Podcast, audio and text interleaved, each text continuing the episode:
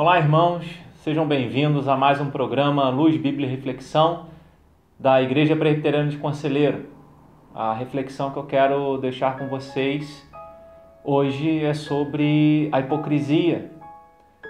Existe o ditado: as aparências enganam, mas não enganam a Deus. As aparências não enganam a Deus. Você tem vivido de aparência?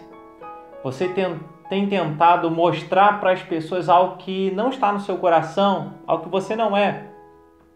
Jesus faz uma crítica severa aos religiosos de sua época. Ele diz assim em Mateus, capítulo de número 23, verso de número 27 e 28. Ai de vós, escribas e fariseus, porque sois semelhantes aos sepulcros caiados, que por fora se mostram belos, mas interiormente estão cheios de ossos, de mortos e de toda imundícia. Assim também vós, exteriormente, pareceis justos aos homens, mas por dentro estão cheios de hipocrisia e de iniquidade. Na época de Jesus, o sistema religioso, as pessoas que aparentemente deveriam ser aquelas que uh, estariam andando no caminho de Deus, fazendo a vontade de Deus, não estavam fazendo assim. Elas tinham uma vida apenas de aparência. Elas tinham o ensinamento do Antigo Testamento, o ensinamento da palavra de Deus nos lábios. Elas ensinavam as pessoas, é, compartilhavam daquilo que conheciam da palavra de Deus, mas elas eram incapazes de praticar aquilo que elas ensinavam. A vida de aparência é uma vida que desagrada ao Senhor. E algumas pessoas até dizem assim: Olha, eu não tenho tido vontade de buscar Deus, eu não tenho tido vontade de ir à igreja, eu não tenho tido vontade de nada disso. Então é melhor ser sincero e deixar de ir à igreja e não estar indo à igreja, não estar lendo a palavra, orando, buscando a Deus, porque Deus sabe que eu não quero isso. Então é melhor eu ser sincero é, diante de Deus do que viver uma hipocrisia, do que viver uma mentira, do que viver de aparência. Mas não é exatamente disso que Jesus está falando aqui. Jesus está falando de uma hipocrisia intencional. Jesus está falando de pessoas que queriam aparentar que tinham comunhão com Deus, que conheciam a palavra de Deus e faziam a sua vontade para as outras pessoas, para que elas fossem aplaudidas, para que elas recebessem a glória, para que elas estivessem em evidência. E Jesus está dizendo assim: não adianta nada você fazer algo para parecer ou para parecer santo, justo diante dos homens, para que os homens te recompensem e Deus vendo o seu coração e enxergando que não é nada disso que você tem feito. Jesus usa aqui uma palavra, uma expressão, quando ele diz: ai de vós, escribas e fariseus. Nos nossos dias, a mensagem que se fala do Evangelho e as palavras que se colocam nos lábios de Jesus no nosso, no nosso tempo, é apenas uma mensagem de amor. Como se Jesus tolerasse todo erro, como se Deus tolerasse toda injustiça, toda iniquidade. Não, Ele é santo. Ele aceita cada um de nós como nós somos, com os nossos pecados, com as nossas falhas, mas ele se recusa a nos deixar desse jeito. Ele quer transformar a nossa vida, ele quer que nós pareçamos cada vez mais com Jesus.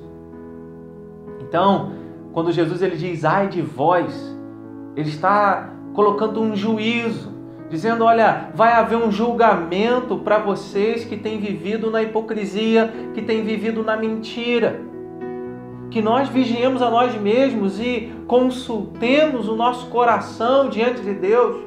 Senhor, que eu não viva uma mentira, que eu esteja vivendo na sinceridade diante do Senhor. Ele mesmo disse isso à mulher em Samaria, que Deus procura adoradores que o adorem em espírito e em verdade, ou seja, que sejam sinceros na sua adoração a Deus. Então, quando Jesus diz, ai de vós, escribas e fariseus, porque vocês por fora são como um túmulo pintado, ornamentado, mas por dentro são cheios de imundícia. Eu aprendo com esse texto que eu não consigo enganar Deus. Nós não podemos fugir de Deus e nem enganá-lo.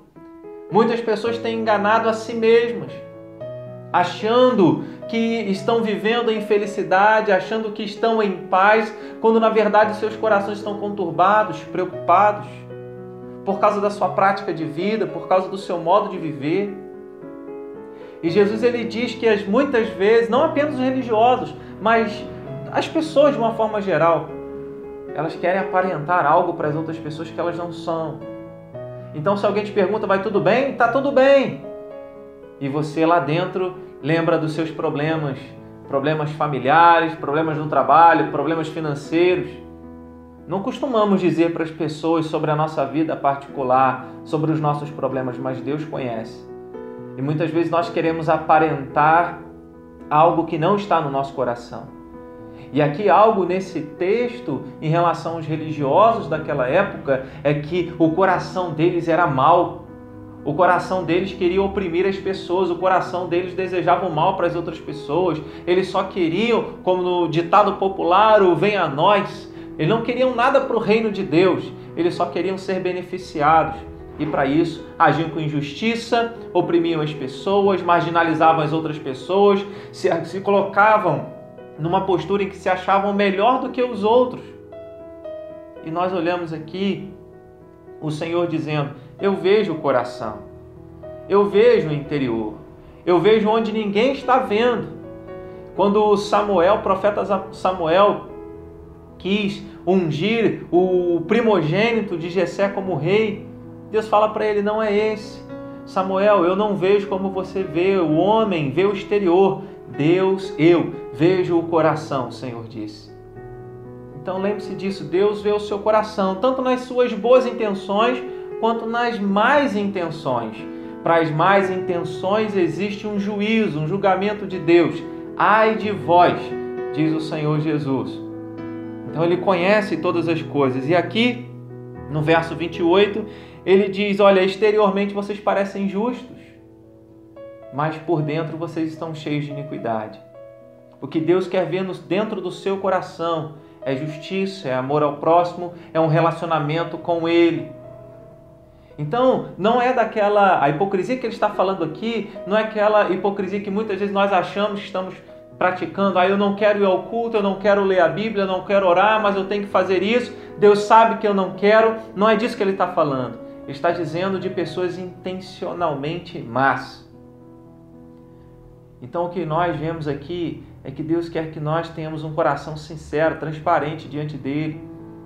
Quando você não estiver bem, coloque diante dele. Se você teve um pensamento ruim em relação a alguma pessoa, se você desejou o mal, se você quis vingança ou quer vingança em relação a alguém, apresente isso diante do Senhor.